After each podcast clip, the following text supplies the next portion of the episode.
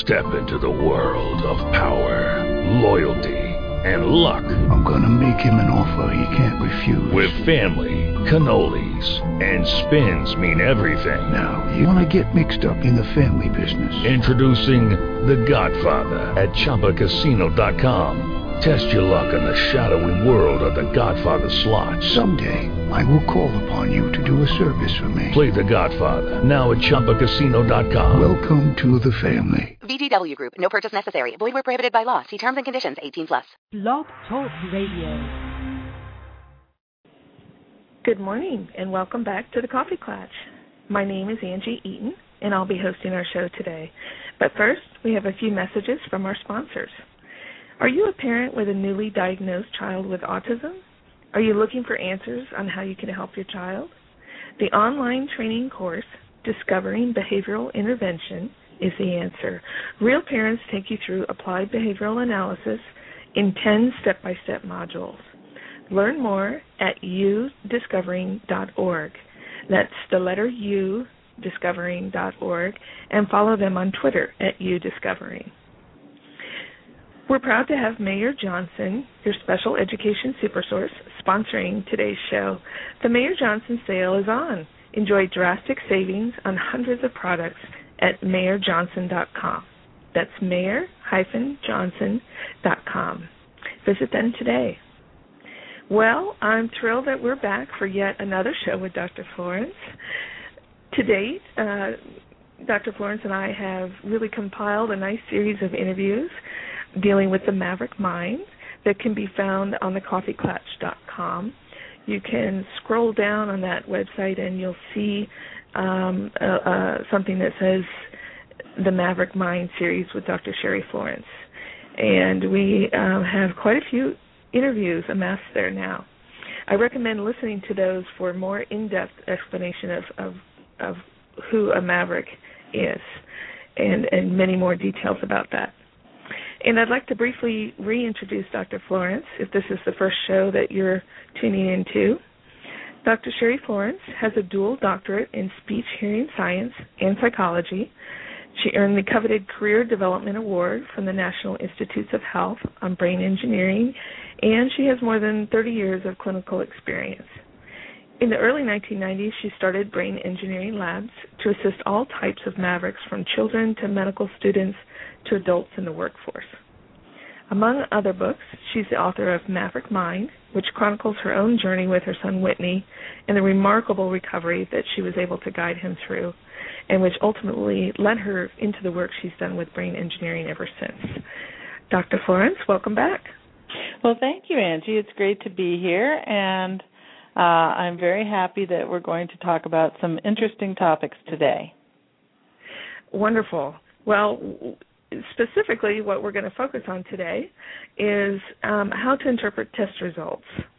Mm-hmm. Uh, it's um, something that's very important for parents to understand um, because although many professionals are, are very well equipped, equipped to interpret and understand the results, I think it's uh, really important for parents to understand for themselves and to have a strong um, understanding, uh, you know, beneath them, so that they mm-hmm. can um, take that even further when they're looking at their child in particular.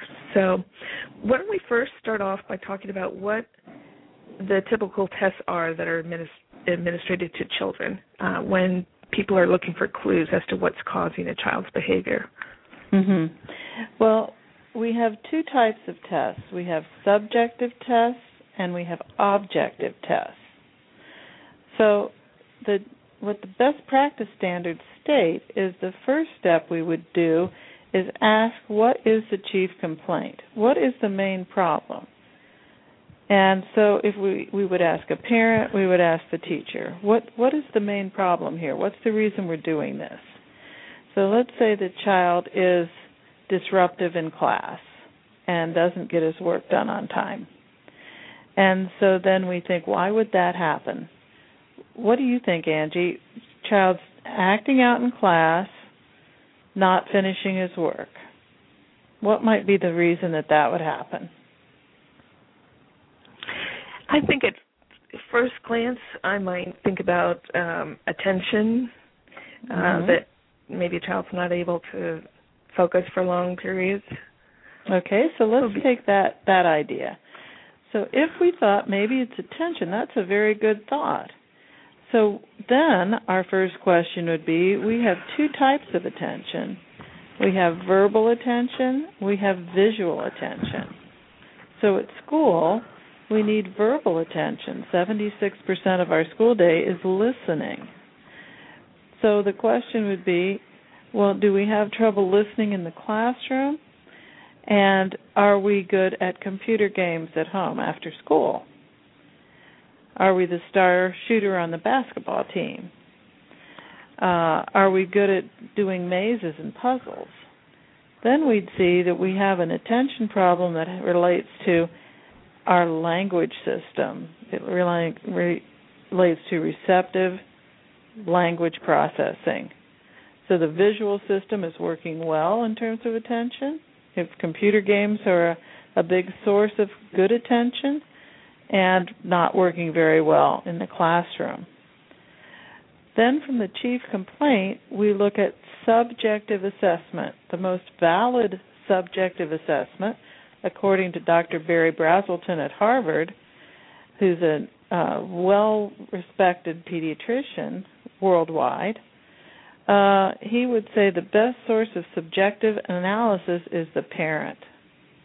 The parent knows the child. The parents know the child the best.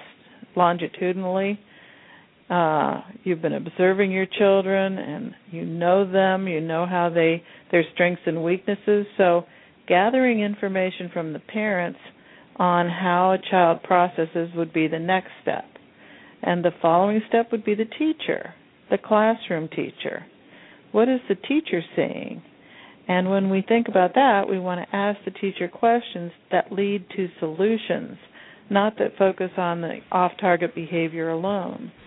And if anyone is interested in how to do the subjective assessments, we can send you those free of charge, those guidelines based on best practice standards if you go to my website at www.cheri, C H E R I, Florance, F L O R A N C E dot com. Uh, we will send you this material with our compliments. After the subjective assessment, we want to know why is the child having these symptoms? What would cause this? And then we do objective testing to look at something quantitative. We look at observable behavior that's normed. And the most common cornerstone for that is the Wechsler Intelligence Scale for Children. That seems to be the most widely used test uh, instrument that's used worldwide, something like the WISC, uh, for looking at broad overview of cognitive functioning. That's our cornerstone, administered by the school psychologist generally. Right, exactly. Um, and I think um, is, is that a test that the let me let me just back up. Is that the test that schools will provide, or that uh, parents have to get on their own privately? Generally, that is the the the cornerstone of the psychoeducational battery in the school. That's the most frequently used test by the school psychologist. You can also get a get a school battery done uh, neuro, at the neuropsychologist's office or at an educational psychologist's office. Some educational consultants provide similar uh, instruments, but this is typically offered as part of the school psychoeducational battery. So when parents get the test results to review before an IEP meeting, they need to look over what the scores mean. And I'm going to walk through a way to do that that might be very helpful for parents that are listening. Okay, let's go ahead and do that. So, every psychometric test used by speech language pathologists occupational therapists, reading specialists, uh, or school psychologists or private psychologists, uh, is based on normative data that uh, uses the bell curve. And that means that most of the people are in the middle of the bell curve. So on your test results, you would be looking at scores between 110 uh, and between 90 and 109. That is the middle of the bell curve. 100 IQ is dead center middle of the bell curve. And then we move away from the middle of the bell curve to uh, the high average and the low average, and then the outliers, which would be the superior or the borderline classifications. So if you look at your scaled scores on a diagnostic evaluation, and you take off, if you look at the scaled score, you look at a number that's two digits, it's missing the third digit. So an IQ of 130 could look like a scaled score of 13. So then 10 would be at the 50th percentile. That means 50 people out of 100 get a 10 or a 100 IQ. And then maybe 63 people out of 100 get an 11. I mean, 63 people out of 100 get a 11, and maybe two people out of a 100 get a 12, something like that. So you're having one standard deviation away from the mean, then two standard deviations away from the mean, and then a few people on either side. So we when we look at test scores, we want to see do we have 13s? That would be in the very superior range, or 130 IQ. Do we have 120s or 12s? That would be superior. Do we have 110? That would be high average. 90 to 109 is average. 80 to 89 is low average. 70 to 79 is borderline. So most people are scoring within the middle of the bell curve, 90 to 110. And anything outside of that becomes less and less common. Does that make sense, Angie? It does, and and just to reemphasize what you're talking about is when, as a parent, you get the test back, you you get the numbers, and you see nine, ten, eleven, twelve, and all simply all you need to do is add a zero to that number and that will give you the equivalent let's say IQ for that particular area. And so it can give you an idea what really a much better idea I think of what that number means on the IQ scale. Right, it, it's a predictor of that if you have a 13 it's a predictor of 130 IQ.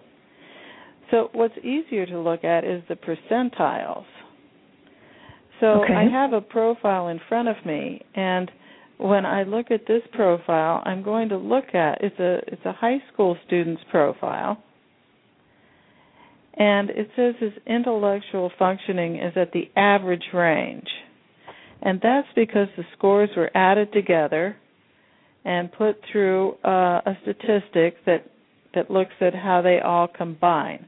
That's based on the idea that your IQ is a unitary function, that it's the sum of all the parts. But when when the IQ tests were first invented, the first IQ test was invented by Binet in France. And his idea, this is back a 100 years ago, was that you could look at each subtest and then have a school of what he called mental orthopedics and train the skills so that your intelligence would improve. That's what he thought. And he thought at that time that people that were quote unquote mentally retarded could become unmentally retarded by training the skills. The IQ test was then brought to uh, California and became the Stanford Binet. And at that point, they the researchers thought that uh, once an IQ, always an IQ. So if you had 125 IQ, that was it for the rest of your life. The IQ was the sum of the parts. Although that wasn't the original intent. Correct. Now, both ideas have value. But when we think about most people get between 90 and 110 IQ. So if you have 92, 93, 95, 100, 94, 94, 94, and you add all that together and you come out with something like a 90, 98, then that makes sense. And that's what most people have, that most people are within a standard deviation from the mean. So almost everybody is getting scores around 90 to 110. So this composite idea is good. But the profile that I see is more like the one that I want to talk about today, and that's where we have scores that are 13, 13, that's the 84th percentile, and then we have 7, that's the 16th percentile, 7, 16th percentile, and 8, 25th percentile. So this composite came out average, when really it's not average. Some of the scores are superior, and some of the scores are considered to be the borderline range. You see? So that really is providing you uh, with a lot of information that you wouldn't get if you were just looking at the one big number. It gives you some targeted information. Right, that's right. And this is called a twice exceptional profile. Now, in this case, this was written up as the student had an attention problem but was an average intellectual functioning student, when really a score of 13 uh, or 130 IQ in the manual for the WISC is considered superior, very superior. So we have a very superior score, a very superior score, a superior score. We have a 16 in visual attention, which is above very superior. We have a 15 in visual puzzles, above very superior. So we're talking about something that isn't average. We're looking at picking out all these scores that are off the bell curve. The 16 and the 15 aren't even on the high end of the bell curve. They're way out there. Then we look, where is the problem? The problem is an auditory sequential memory. So we go from visual puzzles at a 150 IQ, the 95th percentile, meaning only five people out of a 100 could achieve at this level. A 16, 98th percentile, only two people out of 100 could ex- perform at this level. And then we look at auditory sequential memory, it's at the bottom 16th. We're looking at the profile of a maverick super high attention on visual subtests, very weak attention on an auditory processing subtest that is the root of all language processing. And what is this chief complaint? Distractible, not listening at school, having trouble paying attention when he reads. Does he have trouble paying attention doing ski when he skis? No. When he plays soccer? No. When he plays computer games? No. He only has an attention problem in the classroom when he's processing language. There's nothing average about him. He's superior at the very, very, very superior range on his visual tests. He's uh, at the other end of the bell curve on his on his language working memory tests. You see, Angie? I do, and I just wanted to say from my own experience, the very um, first test that I received, uh, it looked very much like that, a very similar profile. Um, there was a 16 on on one test, and her auditory processing, I think, was uh, well, it was you know very very low. But I was so surprised when you walked me through her scores because the person who administered and evaluated the test really didn't pull that out. It just really came out as average. I mean, uh, the evaluator did say there were some strengths, but the overall picture that was painted was not one of twice exceptionality. Mm-hmm. It was average intelligence with a couple of strengths and a little bit of weakness, but it wasn't really called out. And Mhm. I'm just wondering, how is that very typical? Well, it's typical in the people that I see, but I trained at the National Institutes of Health in the brain science of how the brain is engineered and how all these component parts work. And I also had 20 years of experience in a hospital owning a hospital rehabilitation center where we looked at head injury patients and stroke patients, seizure patients, tumor patients, all kinds of neurogenic diseases. And so if you had a stroke, we need to know if you are likely to improve in 30 days and how much improvement will you make. And in the schools, we look at a three year plan when we write an IEP. And we're thinking about milestones in between those three years, but we're not looking at 30 days improvement. So for stroke patients, and let's say this average stroke patient is in the elderly group of human beings, we're looking at older people that have had brain damage, and the first thing we look at is are there any high scores? That's a prognostic predictor for improvement. Is anything working right after this stroke? So if we looked at this profile and we were writing up a report to get Medicare coverage for the stroke patient, and we saw 13, 13, 13, 12, 16, 15, 7, 7, 8, we'd think that those sevens and eights are the skills that are deficient and need to be trained.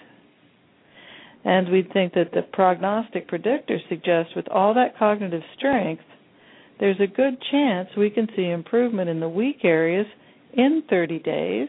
We write up a report, we submit it to the attending physician. He looks it over to see if it makes logical sense, and then Medicare will pay for that. And we write another one in 30 days to decide if enough improvement has been achieved based on our predictions to grant another 30 days of insurance coverage. And that is why when I look at these scores, I look at where are the highs and where are the lows. Because I'm thinking of how to create improvement every day.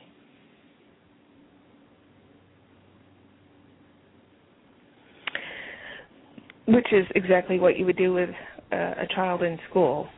Um, exact same thing.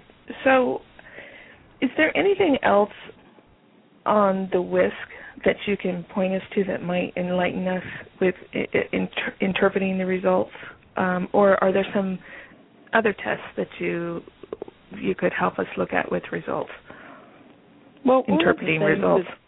Very interesting about the WISC is that a lot of parents will say to me, "Well, I knew that this is going to not come out very well because my child has a read has trouble reading."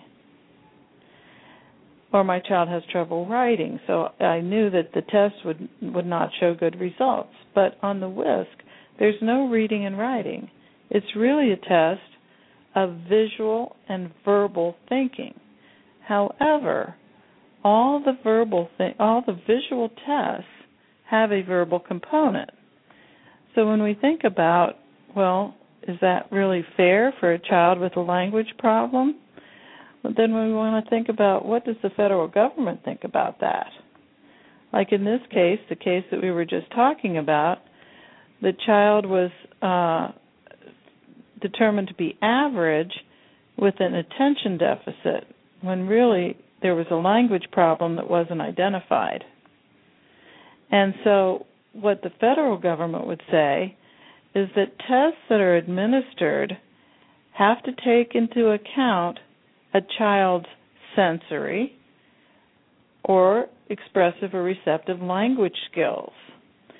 And that means that tests of and I'm quoting from the from the federal guidelines, tests of intelligence that are language dependent introduce the possibility that the scores can reflect the effect of the student's language problem on test taking rather than a reasonable estimate of mental ability. And that's what happened in the case that we were talking about earlier, Angie.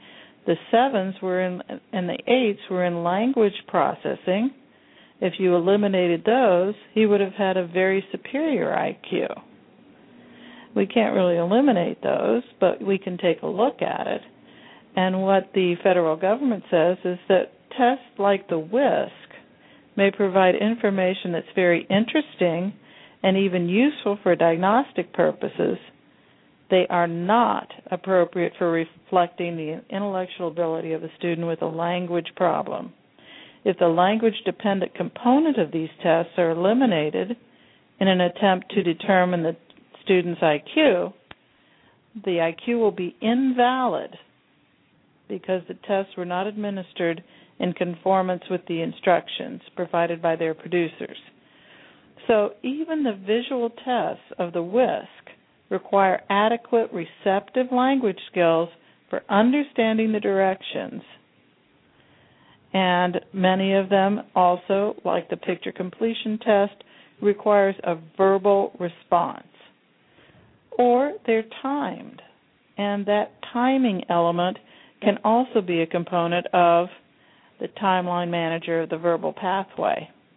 So once you start looking at all the different things the student has to do to finish these various subtests of the WISC, the federal government says that if you have a language problem, this test and many like it are not appropriate for determining the student's IQ. And we can see that's exactly what happened in the case I was describing earlier. He had 16, 15, 13. These are all super superior scores. And then he had, in his language processing, he had a score of 7. That's the bottom 16th percentile. Adding that together to get an average IQ, according to the federal government, is not appropriate. You see, Angie? I do. And one of the things I'm thinking of is how somebody would first determine that there's a language issue in order to say that these test results may not be valid. And I suppose that goes back to those um, subjective questionnaires that right. you referred to earlier. Uh huh. And that federal law that I'm quoting is from the same manual that the checklists are in. And what that manual says is it's something that I know you will find near to your heart is that we can give the checklist and provide teacher accommodations without labeling the child with any any diagnostic categorization. And the purpose of that manual that was developed for the U.S. Office of Education is to help teachers help children in need without classifying them as a special education student. So the first step is to use the checklist and add in accommodations to help the child become symptom free and study that and tweak that and if that doesn't work then add the objective testing and then move on to special education. Okay. Um, that's it a, nice clear pathway um, uh, for people to follow. So, um, is there anything else that you would like to talk about in terms of interpreting results um, with the with the WISC or any other tests? Well, I'm going to have I would like you to kind of lead me into what are some of the issues because I'm not familiar with them all.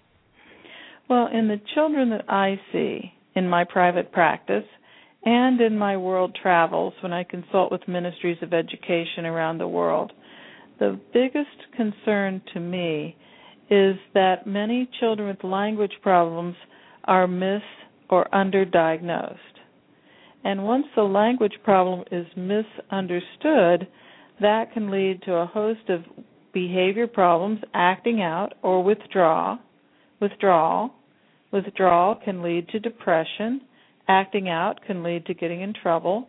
And this fight or flight behavior can develop into a chronic series of mental health problems which could have been avoided if the evaluation identified the language problem to begin with. So, what was a very correctable language problem can very rapidly develop into a, a more chronic mental health problem that's harder to correct. And that can affect and even devastate the entire family. So, getting the, there's a, a neurosurgeon on my website who says, you know, getting the evaluation right leads to the right solution. And I met his son. He's talking about his son, highly visual neurosurgeon. His mother's on the on in the video, highly visual radiologist, and they're talking about how the language problem in their son was not identified until he was in 10th grade. So he had all those years of failing and struggling at school and heartache and disappointment at home.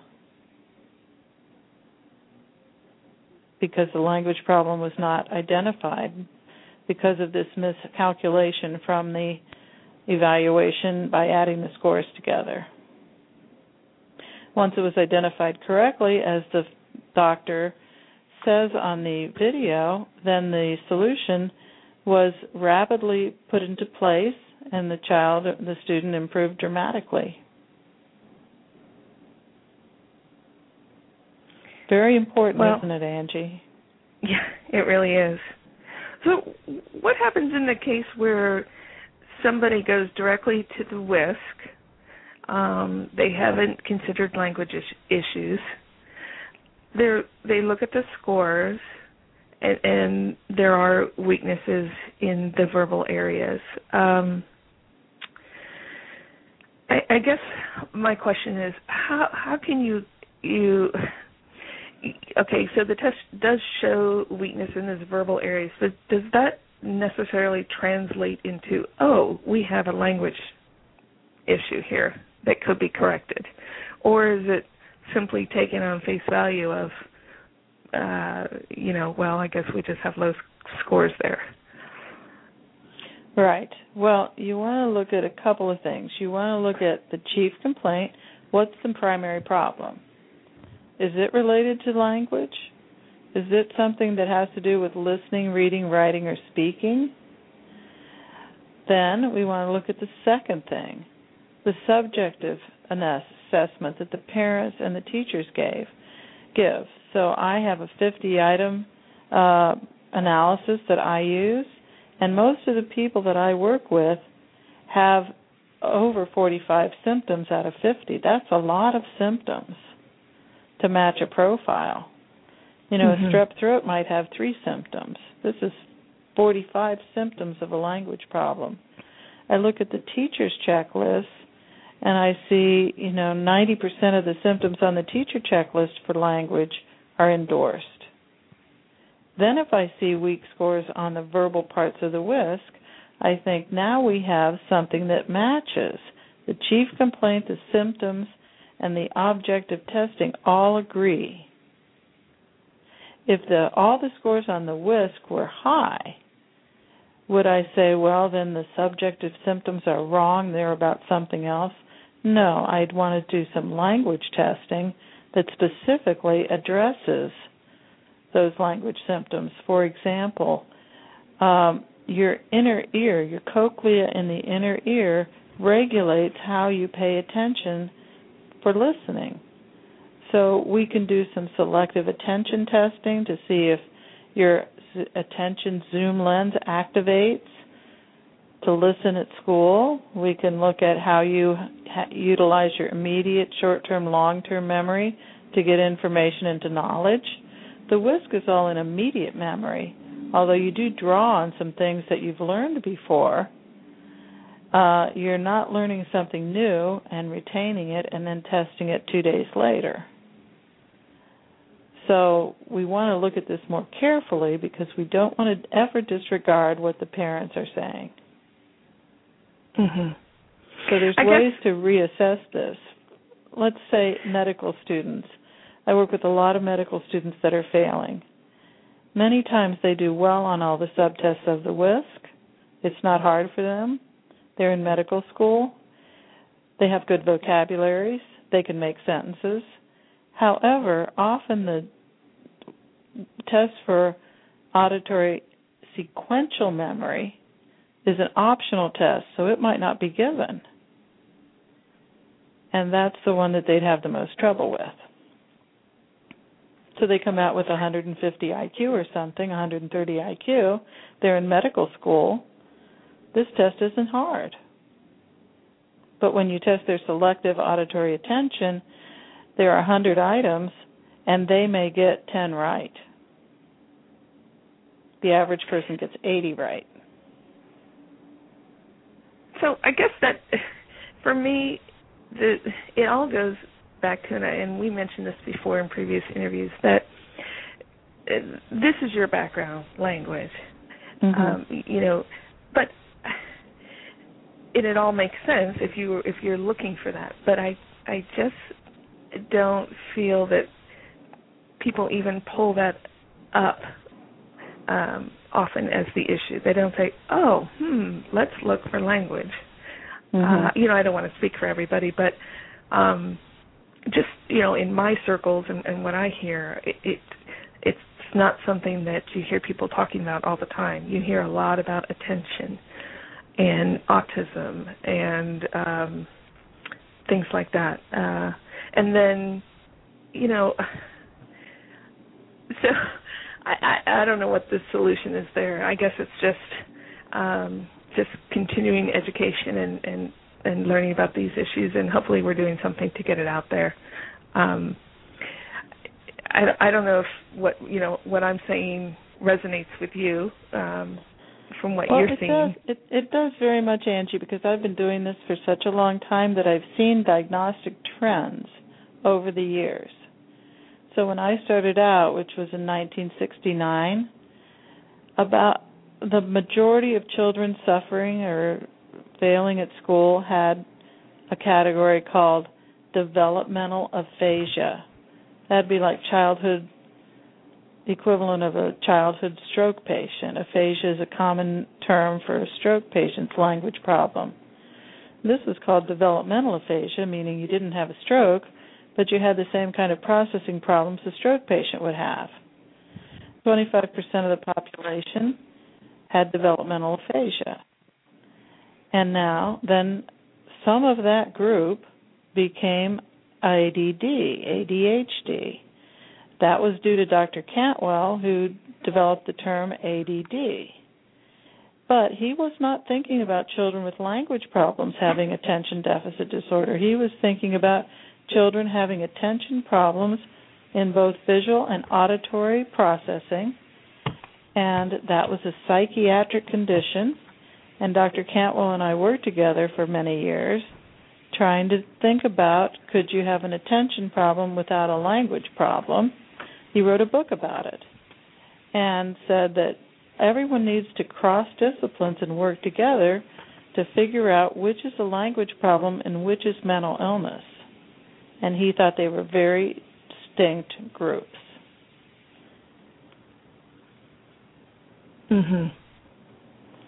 So that these resources are available. Best practice standards on how to interpret the WISC, how to uh, do an evaluation correctly, which tests the parent should advocate for and want included in the battery, what should the parent say at the IEP.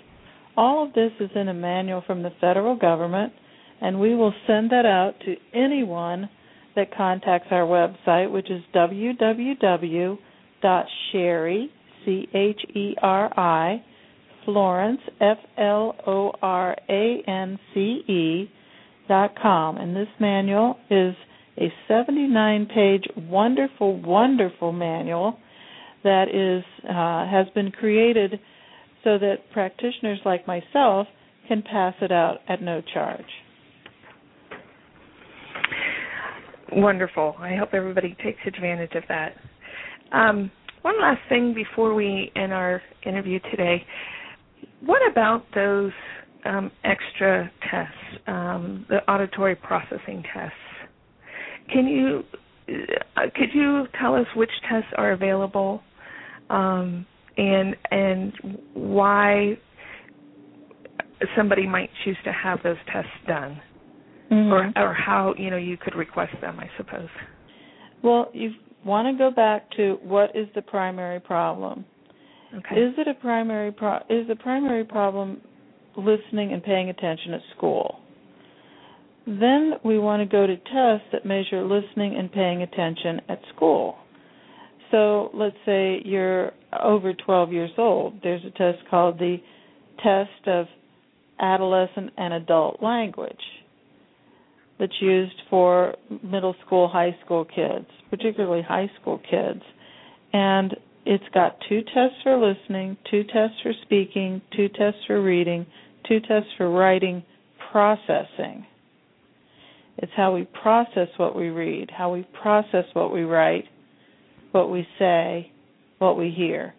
And when you finish that test, you can look at processing for the main idea, for the details in all four language processors. That's a very nice way to drill down that receptive and expressive language system and it matches exactly the checklist in the in the teacher checklist for listening, reading, speaking and writing. Another test is the test of auditory perceptual skills. That's called the TAPS and that test looks at how we pay attention and process we have a test called the listening test. It's how we listen to details, how we listen to concepts, how we pull out the main idea, how we understand a passage of, of that's presented and answer questions.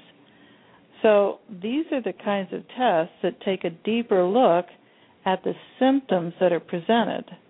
Break apart listening into five or six components. See which are which areas of listening are strong, which are weak, and these are easy to administer and are recommended. Uh, once you read the page that says "Do not give the WISC," when you turn the page, it says these are the tests you should give, Hmm. and they match the checklist. So it's a very well organized manual, and it's written directly for parents to advocate for their children at school. That's what it says on the very first page. It's, it was created in an effort to unite teachers and parents and the special education and psychological professionals so they're all thinking alike. And it's just a wonderful book. I've I've found it create harmony uh, for so many different points of view and pull everybody together because everybody the psychologists the teachers the doctors, everybody wants what's best for the child.